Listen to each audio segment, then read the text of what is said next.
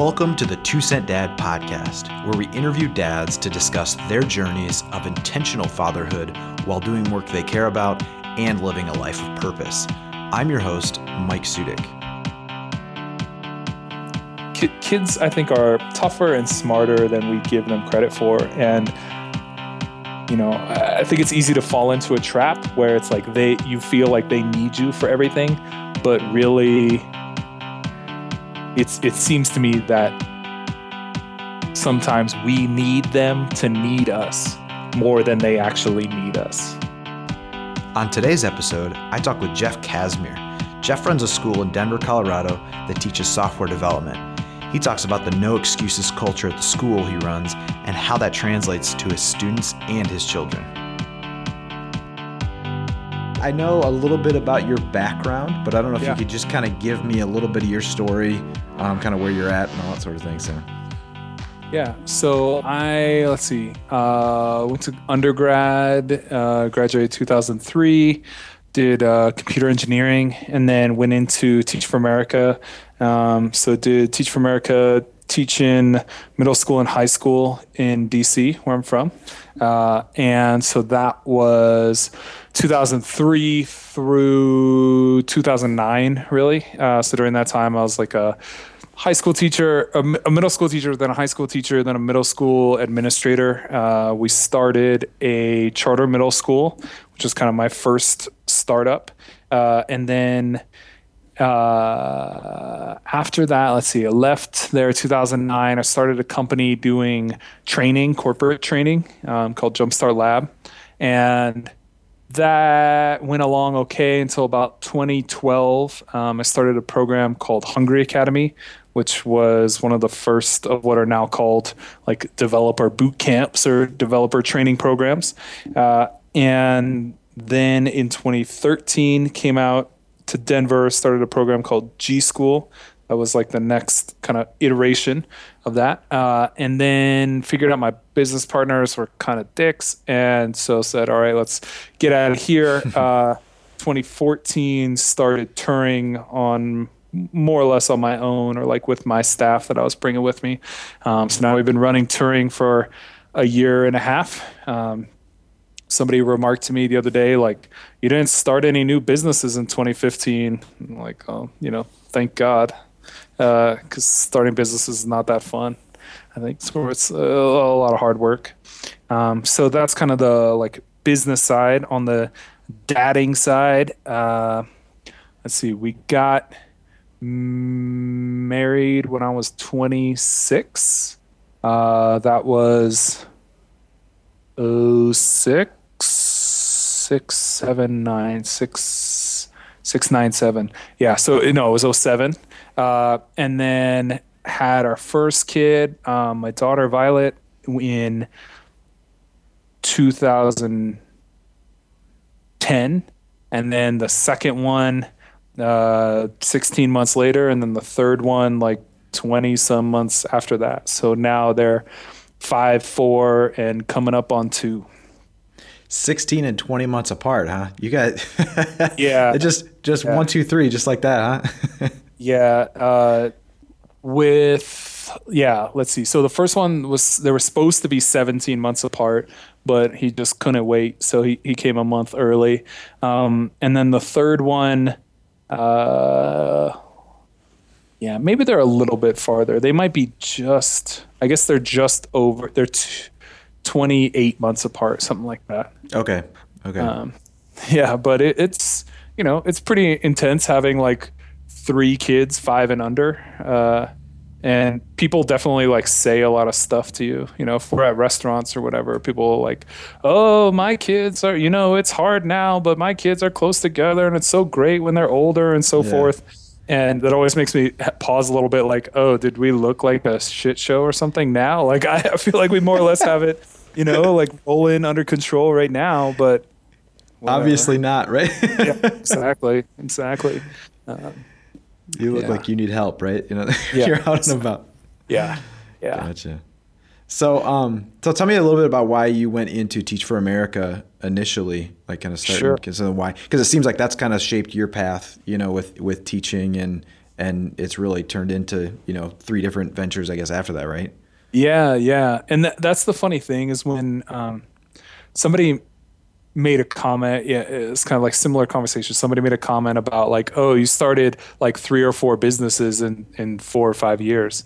And i can see how on the resume it looks that way but to me it's all been the same thing. Like i've been working on the mm. same thing now for 13 almost 13 years. Um, so teach for america when i was in like when i was in high school i was really into teaching. I thought teaching was just really cool. Um, I used to volunteer at this preschool, and and I mean to call that teaching was a stretch, but like playing with kids I thought was fun. Um, and then I would once in a while do little like workshops at school, like teaching some other kids HTML or whatever. And, and back in uh, you know 1997, that was like pretty fringe knowledge uh, right. spreading around. Uh, and out of my grandparents, three out of my four grandparents were teachers. Um, so I guess it was just kind of like always in the blood a little bit.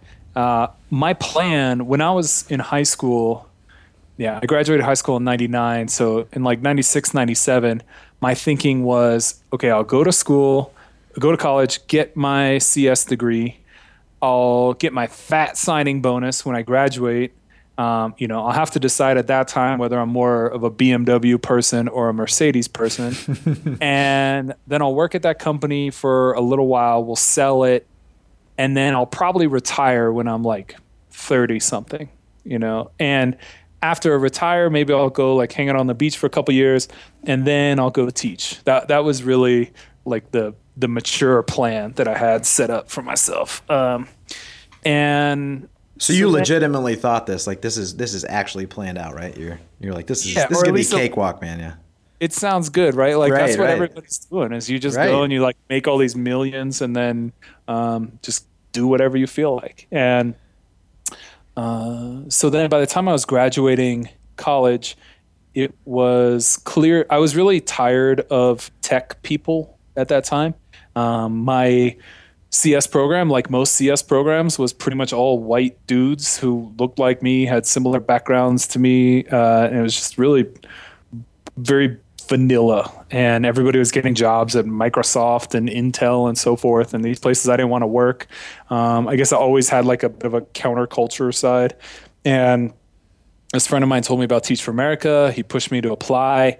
Um, I applied. He did not get in. I did get in. And so he was like, "You fucker, you better do it. Like you took my spot." And uh, I was like, "Whoa, I'll actually like check it out now."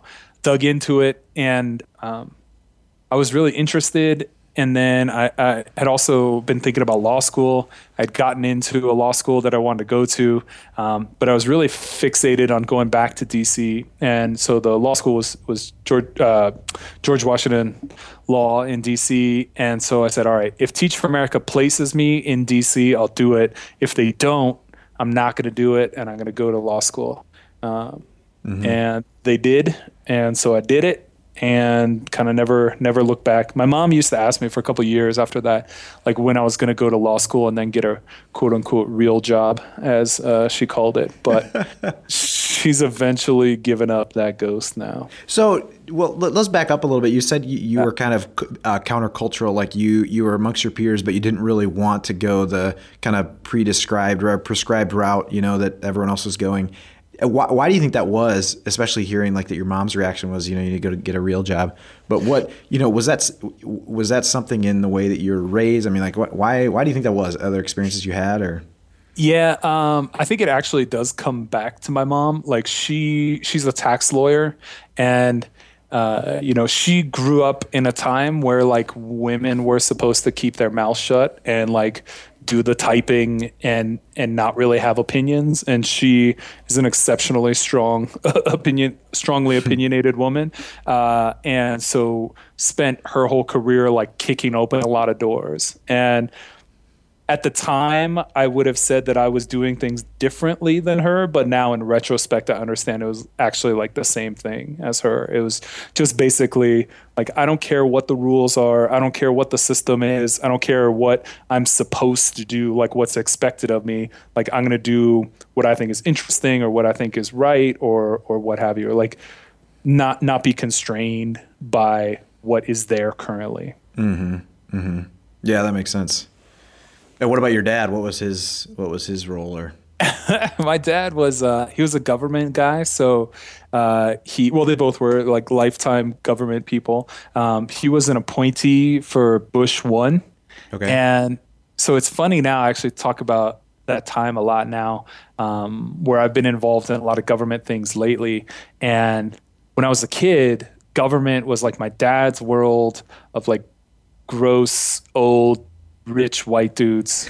And now government is all like my people you know? Like I, I uh-huh. go to these things occasionally in dc or at the white house or whatever and everybody's like they look like tech people you know? And Yeah. they have stickers on their laptop and i'm like what? You know what what happened to the like yeah i don't know just super conservative folks like politics aside i i just think it's really neat that the government now is doing really impressive, interesting things with technology and breaking a lot of rules when it comes to like making technology work for the people. Yeah. Do you think that's had an effect, like a downstream effect of serving kind of what Turing's doing and and that whole movement, or Yeah. Uh, you could argue that 20, 30 years ago, we might not be allowed to operate, you know, like in a different regulatory climate that was like keeping things really kind of rigid. Um, that the idea of like spitting up a school, opening a door and saying, like, write us some big checks. We swear we'll teach you some stuff, um, that that wouldn't have been okay. Uh, right now, there's like such great support, especially in technology you know when you i think chicago kind of blazed the trail first of like really strong local support um, to kind of incubate that community. I think new york was close behind them. And with those patterns established now most city and state governments are figuring out like oh how do we not only like get out of the way of the tech industry how do we like incubate this make it really successful here? And you're seeing just all these efforts pop up in in cities big and small which i think is really exciting Sure. Yeah, you definitely see that. It, it definitely is a. They're trying to kind of catch up because they're seeing that modeled for them. You know, that Yeah. is is really fascinating. yeah exactly So okay, so you do teach for America, and then you know, moving on to the next thing. Where where does uh, your wife and where does your family come into that, and how you know, kind of talk through that kind of evolution and how that related to your journey. Yeah, when I um, when I talk to people about startups and making startups and so forth, the thing I one of the pro tips I give people is uh, you sh- if you don't have a significant other, you should get one.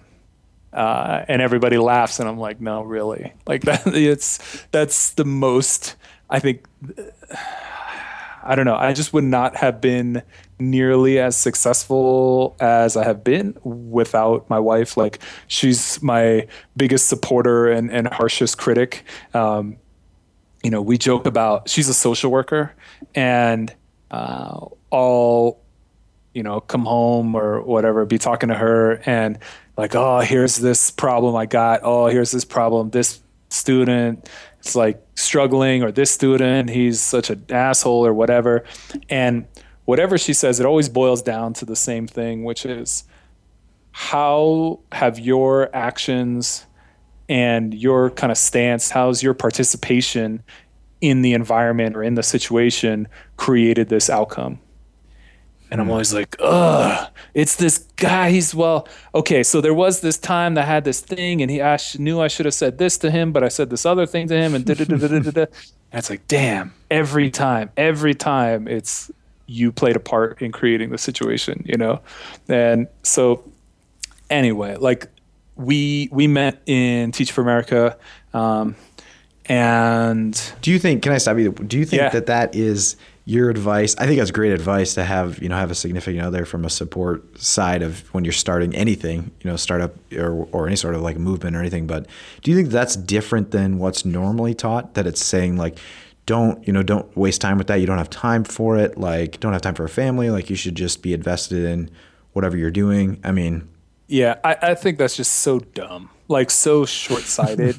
you know, there and and sure there are like some relationships that are going to be hurtful to the business, right? There are like lots of relationships that don't that don't work, but to me the strongest, like most valuable personal relationships whether they're with friends or with someone you're going to spend your life with, are the ones where the other person believes in a version of you that can become true. Right. And whether you believe it or not, but that they see like a you that you can become and they want to play a part in like helping you become that future you.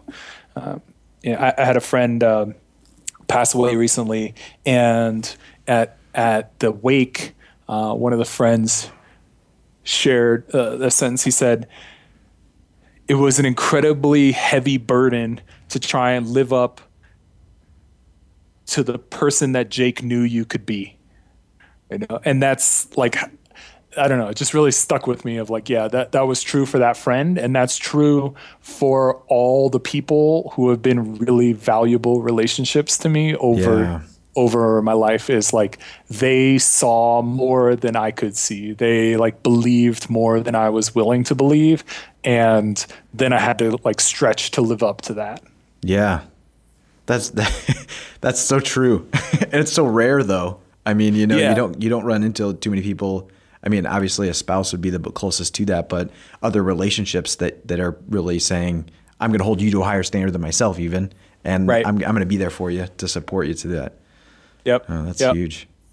Yeah, and it's you know I think one of the tricky parts, right, especially when you talk about parenthood, is like things change. Your context changes so much from the time when you were like you know kids and met each other like regardless of how old you were you know hopefully you were like single at least and just kind of living your life and then you go into two and then you know, when I look back at these uh, 12 years since we first met, like we've changed jobs, we've changed cities, we've changed like industries, uh, we've gotten degrees, like just everything, everything that I would have used to describe who we were as people in 2003 is different now. But like you have, we we had the like resiliency to roll with it. Um, one of the tests I always you know, I interact with a lot of like younger people here. Um, I've had the privilege of my staff. Uh, my staff is 15, including me, and I've officiated two of their weddings. Uh, I got a third one coming up soon here. Uh, so That's awesome. yeah, it's fun. Um, You're a teacher. You're a teacher and like the the council. You know. The, That's right. That's right.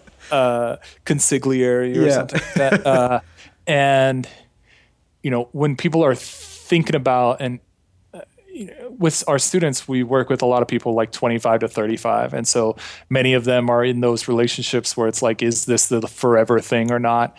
And what I always tell them is like, you need a road trip. You need a seven day road trip, and if you stick together all the time for seven days, getting lost, getting tired, getting hungry, which is when everyone fights, right?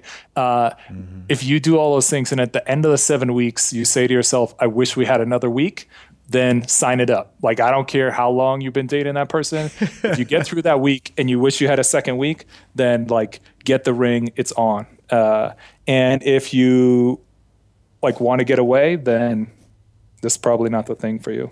So how many people have like taken you up on that and actually done it, and then been like, Jeff, you were right. Like, I At you know, or least or no, they were wrong. Yeah. yeah, no, it's always it's always come out positively, so that's good. I haven't that's like good. directly ended any of their relationships. Yeah, they go they go to their significant other. They're like, sorry, my my teacher said I have to. You know, after this road trip, I got to end it. exactly, exactly. But it's interesting, you know, you're you're talking about coming back around to like the way people talk about families and significant others uh-huh. in tech, and it's so just perverted, like from reality, you know. And I, on one hand, obviously, like I participate in tech culture, and on the other hand, I find it to be so just juvenile and stupid. You know, like the stuff that like people get worked up about this or don't get worked up. Like we're gonna lambast somebody who said this like mildly shitty thing. And then meanwhile like exist in a culture where they're like super shitty things. People getting killed by police and so forth and be like oh that's too hard. But like let's write blog posts and blog posts and blog posts about this person who like i don't know hunted some animal or whatever. Like it's it's not that that stuff's like a waste of time but it's uh, people are so willing to get engrossed in what seemed to me to be like small problems because they're easy to wrap your hand around and and hesitate or not be willing to engage in like the big problems. Um, so you think it's a it's a ability to wrap your heads around it, or is it a, is it a head in the sand sort of a thing, and they don't really have exposure to the actual side of that? Like you brought up the you know police shootings or that sort of thing. Like they don't they don't really have any relationships with anyone that would be in that situation or that's been affected yeah. by that. You know and that and that's it for sure. And and that's something that's hugely valuable to me from like my time growing up in DC you know? And uh, I used to like ride the city bus to school every day and be like the only white person on the bus and came back and when i taught i was like the only white person in my school. Uh, and i could tell you there was a club down the street and i could tell you whether or not it was a whether it was a rock show or a hip-hop show that night based on whether there were other white people on the street.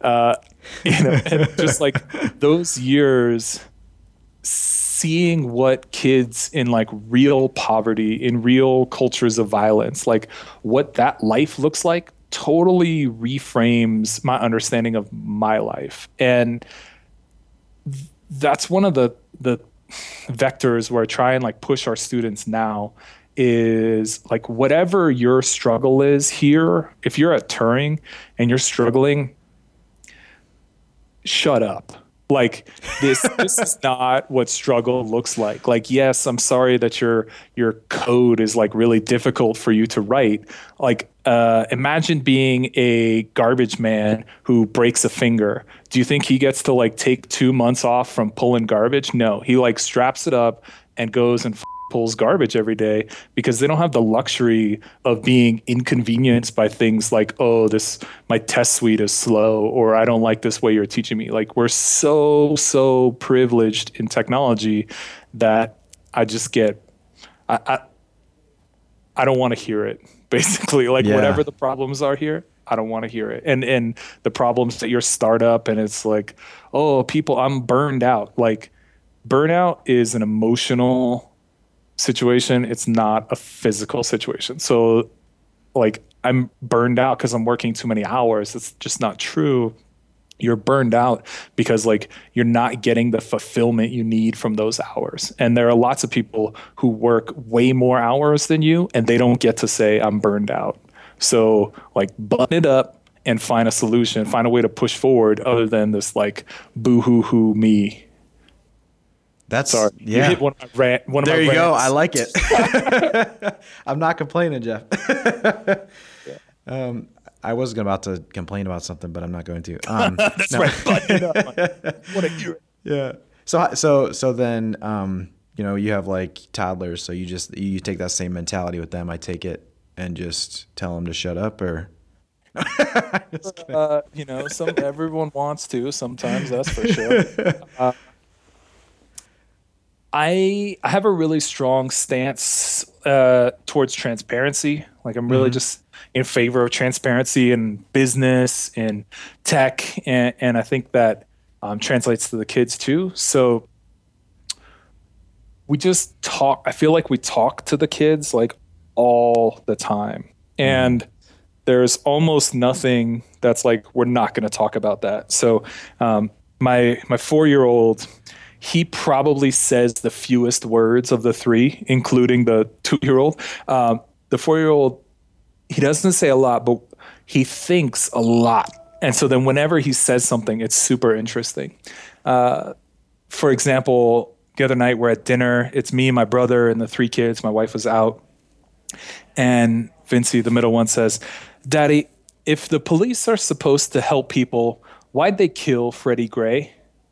You know, and it's just like, shit, Vince. Like, all right, let's let's talk about like institutional yeah. racism and have this like half hour conversation. You know, and yeah, and I, I told that story to somebody, and she was like, "Oh, I guess you're gonna."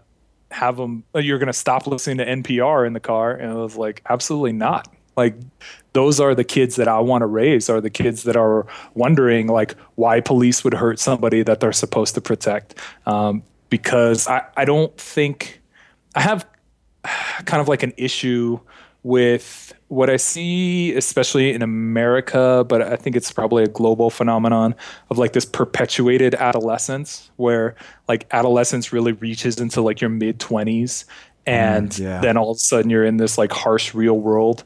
And I think it makes a lot more sense to just bring kids up in the real world, like bring them up exposed to its strengths and exposed to its weaknesses and expect for them to like have the expectation on them that they're going to like grapple with that reality that like the world is not perfect and uh, we're not going to pretend that it is. That doesn't mean that we're like oh the world sucks let's be pissed off about things. It's like let's be pissed off and find solutions. And for the things that are good and and you know do make people happy let's like double down on those. And for the places that we see weakness let's like brainstorm ways to solve it not pretend it's not there yeah no, I it, that reminds me of an article I was reading recently about it was kind of French parenting styles, and they talked about how they essentially what it boiled down to is they t- they basically um, they treat their kids like adults um, from an early age in little ways, like feeding them adult food. Not everything is like gummies, and not everything is like covered in sugar. Like they eat healthy food because they just give them what they're having from like when they're you know two or when they can ever they can handle like solid foods or yeah. they they actually respect them. They they are they're courteous to their kids not just you know ordering you do this this and this and this. And it kind of struck me because it was exactly what we were talking about. It's like it's it's all those little ways that add up that extend that adolescence or that that the kid phase.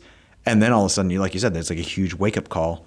And then yeah. you have these people that don't know how to function in that environment because they they've been coddled the whole time, you know? yeah, an easy example, and you know, I I try not to like judge other people's parenting. Like parenting is a hard game, and like you do what you have to do to to make it work.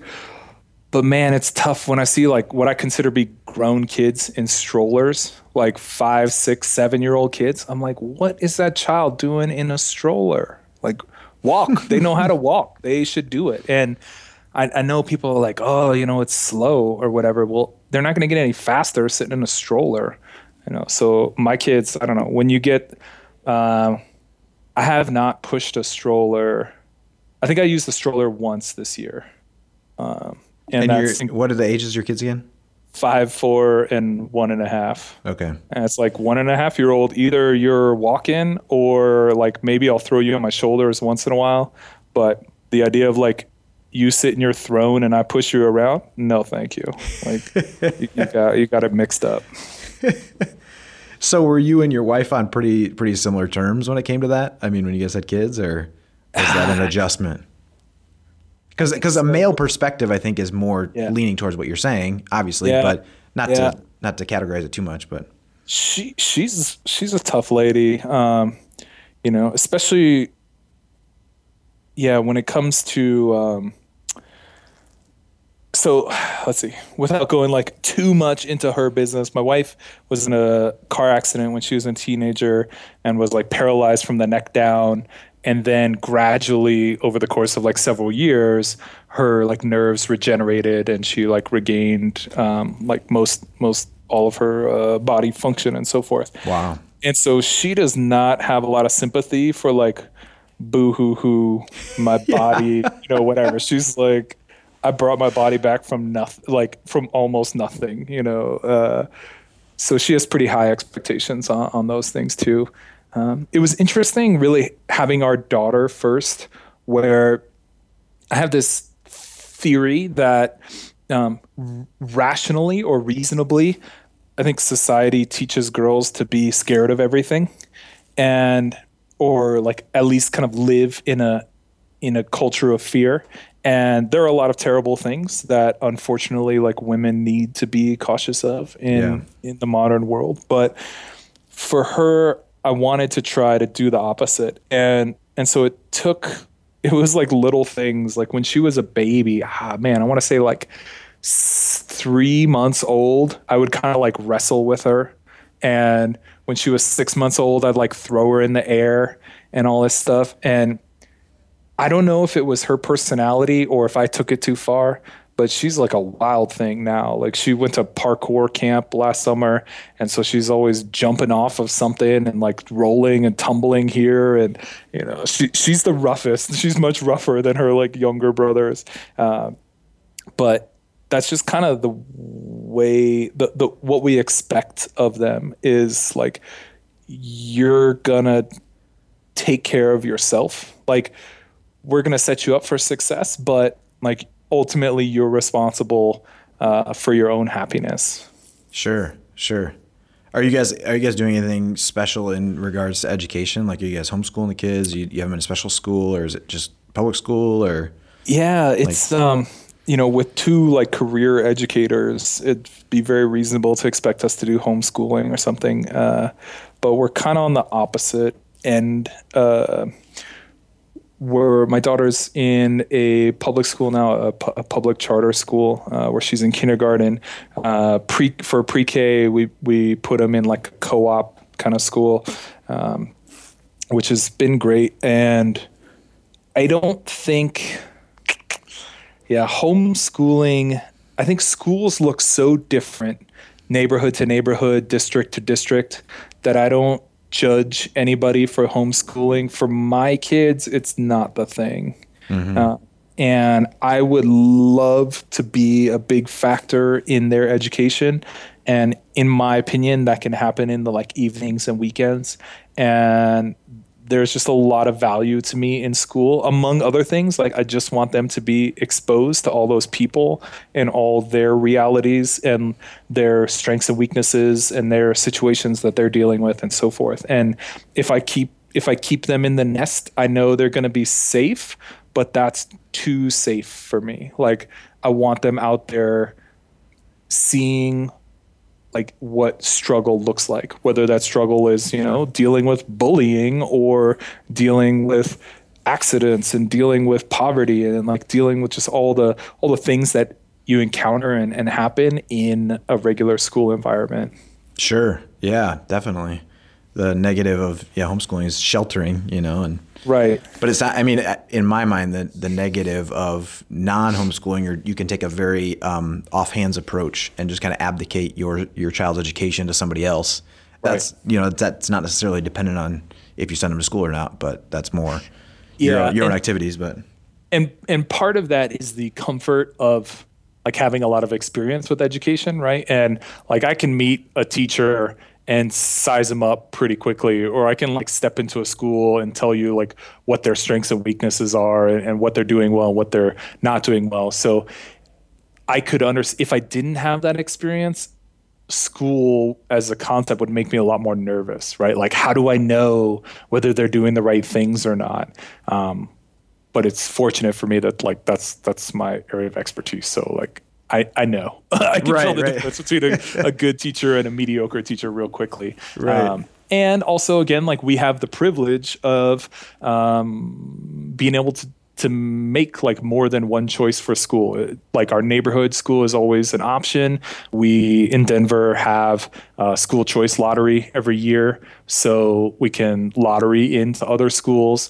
Um, my daughter lotteried into a charter school that's close to our house that's one of the like very highly respected schools in the city. And now because of the way sibling rules work like the boys can automatically go there if they want to. Um, so oh, nice. we just ended up in like a, a best of all world situation where like they walk to school and it's a great school and it's free.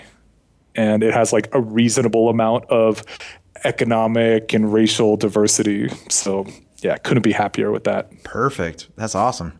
yeah. Yeah. So, what else are you doing um, with your kids that to help give them kind of more of that exposure? Sounds like that's one of your core things is is kind of opening your kids' eyes to struggles that other people have, other people's upbringings, backgrounds, perspectives. You know, sending them to those a diverse school is one. What are some other things that you do to to accomplish that? we're working on a new experiment right now, uh, and it's largely inspired by the school where my wife works, uh, and they practice what they call restorative justice. And essentially, what that boils down to is focusing on the impact that your actions have on the community rather than how they compare or contrast with the rules. So, when you, uh, let's just say hypothetically, on Saturday of last weekend, spit on your brother, we're gonna not talk about like how spitting is against the rules. What we're gonna do is like sit down the family and have the brother talk about how it felt to be spit on, and the two parents like talk about spitting and like if we've ever been spit on how that would make us feel. And like really focus on the impact on the community uh, like our small family community rather than like here's the rules here the authoritarian says these are the rules you've broken the rules therefore x punishment.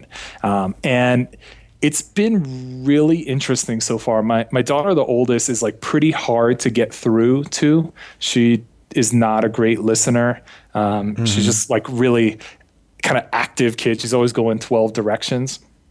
And with this approach, it's some of the first times that I've seen her like clearly be deeply affected by those corrective actions or corrective conversations as opposed to like go sit in timeout. She's basically like, yeah, whatever, fine, I'll go sit in timeout. She doesn't really care. um, but really hammering on like here's how your actions affect the rest of us and affect our emotional state and so forth um, i think is really working on her uh, which has been super cool.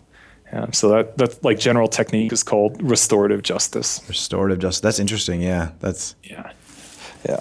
Um, other things we do with the kids um, i think i mean it sounds silly uh, but just having like really high expectations for them and allowing them to fulfill those expectations. Uh, so, for instance, we've been cabin shopping. We're trying to buy like a weekend house in the mountains of Colorado. And over the past six months, we've probably spent, I'm going to say 10 days in the car, like uh, either a Saturday or Sunday, almost every weekend just driving around looking at cabins. And so we're driving for 12, 13 hours each time.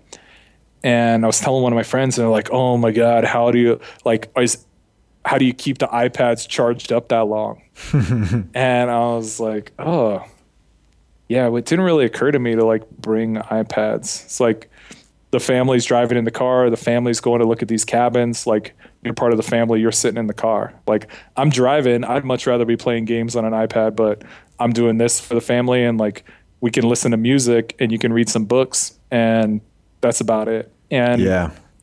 Like they respond to expectations really well, especially if they're like step gradually stepped expectations, right? If I was just like, oh, sit in this chair for 12 hours right. and read books, they would freak out. But given that like they're already accustomed to driving, they're interested in the mountains, like we've kind of gradually ramped them up to the point where they can fulfill those high expectations.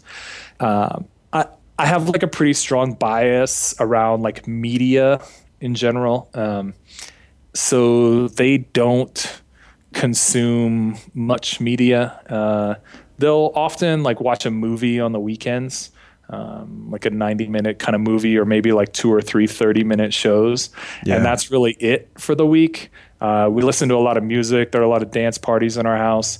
And whenever they do watch TV, uh, I totally get it. You know, when when you're like making dinner and for one reason or another they're watching TV, you're like, holy shit, this is so easy. No one's talking to me. No one's like pulling stuff out of the drawers and so forth. But for our family, that's just not the way we want to be. So Um, there's like no iPads, no phones, no TV, uh, just a movie on the weekends, and like they're cool. It's like make your own fun, you know. I, Yeah. I, I hate I hate the face that they make when they're watching TV. You know, Yeah, that just the- like the zoned out face, yeah. And and then the worst part is after you turn it off, right? And it's like just watching them like come down off the endorphin high of television and they're just monsters you know? They're like nasty. Like, oh this sucks. So um, i guess my kids it makes them look forward to plane trips because on the plane it's like all rules are off y'all. Like get the ipad crank six hours of movies. I don't care what you have to do. Like just chill out in this plane. Uh, but Yeah. when we're at home when we're at home like pretty harsh harsh uh, rules on that. The other little piece kind of related is for the boys um, i guess yeah I, I guess coming from like the teaching background and so forth um, i have really strong feelings about violence and the way w- one of the things that I think is hard to comprehend unless you've really like been exposed at, a deep level to like what real poverty and particularly urban poverty looks like is the role that violence plays in day-to-day life Yeah. right whether it's kids getting jumped at the bus stop or a brother uh, getting locked up or you know I, of my high school kids i taught high school for four years and of those kids at least six of them are deceased at this point. And it's just like and it's almost all through violence right? And so i don't like violence and i think most people would agree but then we like play violence all the time and that that doesn't add up to me right? So uh, the way i say it to my boys is like in our house we don't think violence is funny. So like we don't have play guns we don't have play swords we're not going to be like punching people or what or like playing violence because we're not going to practice something that we think is like disgusting. And and violence i think is like the worst is the worst of humanity in my opinion. So uh you know we went to a birthday party two weeks ago and it was a bunch of the boys and- and it's like i totally get it but like the boys are just running around through the backyard like smacking each other with plastic swords. And i'm like can't we can't- like I, I know I get it. I'm that like progressive, annoying friend, but it's just like, can't we do something other than pretend to kill each other? Like, there, I'm surely there are other fun games we could come up with besides pretend killing Yeah. and like they don't think of it that way they're just like doing the thing that they watched on tv or whatever whatever but then you look at these these like systemic problems like these mass shootings right that are happening at such a frequency that they're barely on the news anymore it seems like or or at least they're not elevated to this uh, discussion thing that everyone's talking about. And it's not a super long line to draw between kids playing violence all the time and then kids doing violent things. Like yeah. it, it makes a lot of sense. So how about we just like not not yeah violence isn't funny in our house. So how how does that contrast with what you were saying with your daughters teaching him to be tough and not afraid?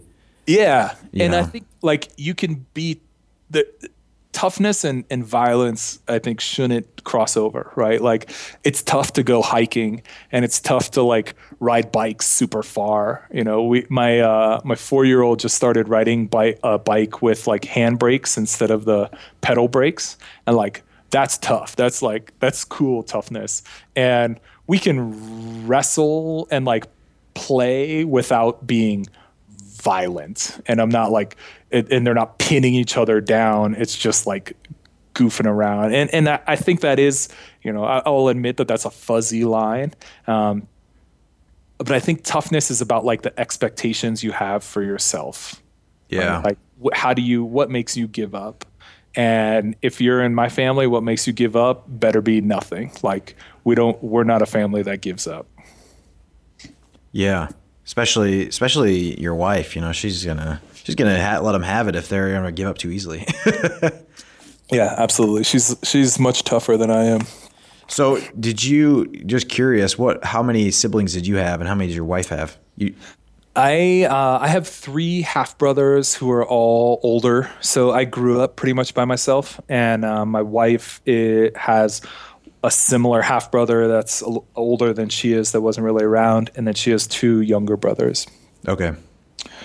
Yeah, so we both, for like slightly different reasons, were were kind of like the adultified child. Mm-hmm. You know, mm-hmm. she she was typically taking care of the younger brothers. Um, my parents, for better or worse, like let me do kind of.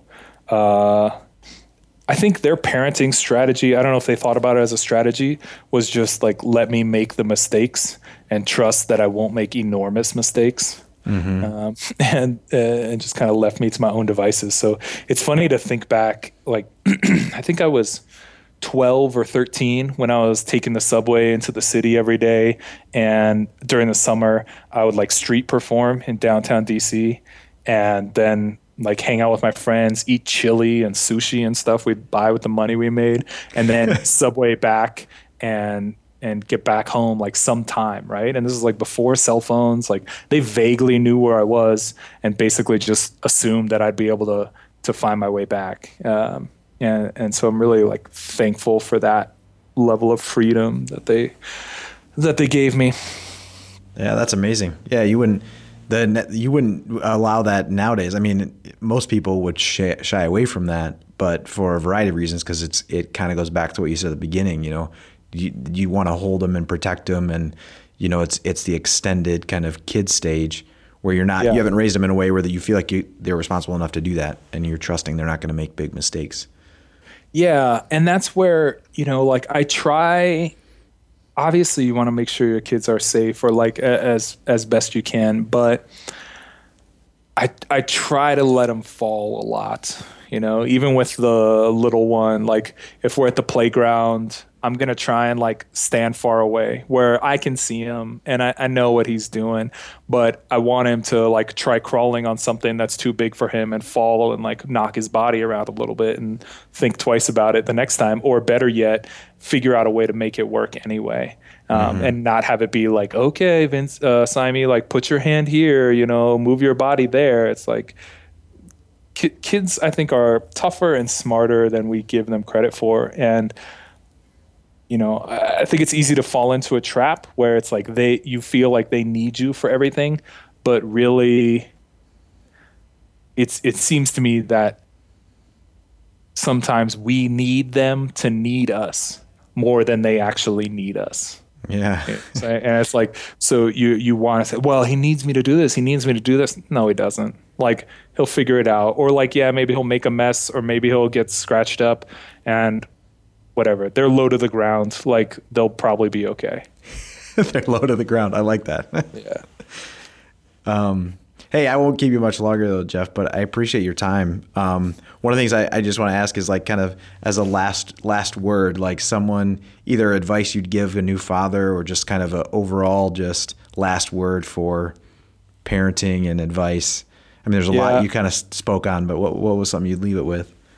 We um, we have a lot of new parents, whether it's in the staff or in the students and so forth. And I always tell them the same thing chill the f- out. Like, it is not that big a deal. People have babies in the jungle. You know, people were having babies and like all over this earth for hundreds, maybe thousands or tens of thousands of years, whatever. Like, it's gonna be okay. And you don't need like 85 bags of stuff.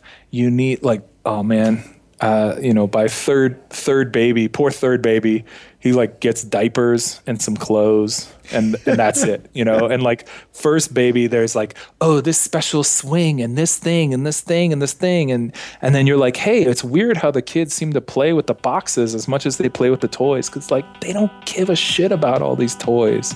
Uh, that's that's not what's gonna like help you have a happy healthy baby is like having all this million pounds of stuff that you're lugging everywhere and like extra stressed out about. It's just like just chill chill the fuck out. And like pay attention and chill out and it will be okay.